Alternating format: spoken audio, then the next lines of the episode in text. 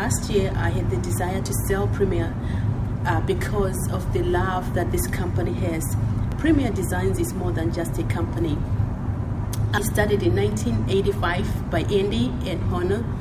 The reason why they started Premier Designs was to help other women who cannot work so that they can uh, you know be able to get some money by selling uh, jewelry um, premier designs um, is a golden guarantee. If anything happens to the piece or a stone breaks you can return it without any charge.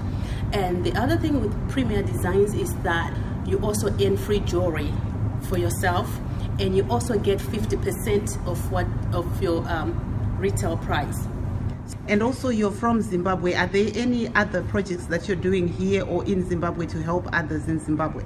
Yes. Um, this year, I spoke to Dr. Natai, and uh, we're doing a fundraising for all the people, the albinos in Zimbabwe.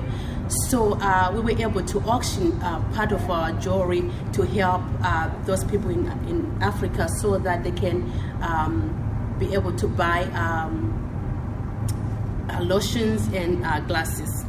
Tell us a little bit about yourself. Who are you? How did you get here?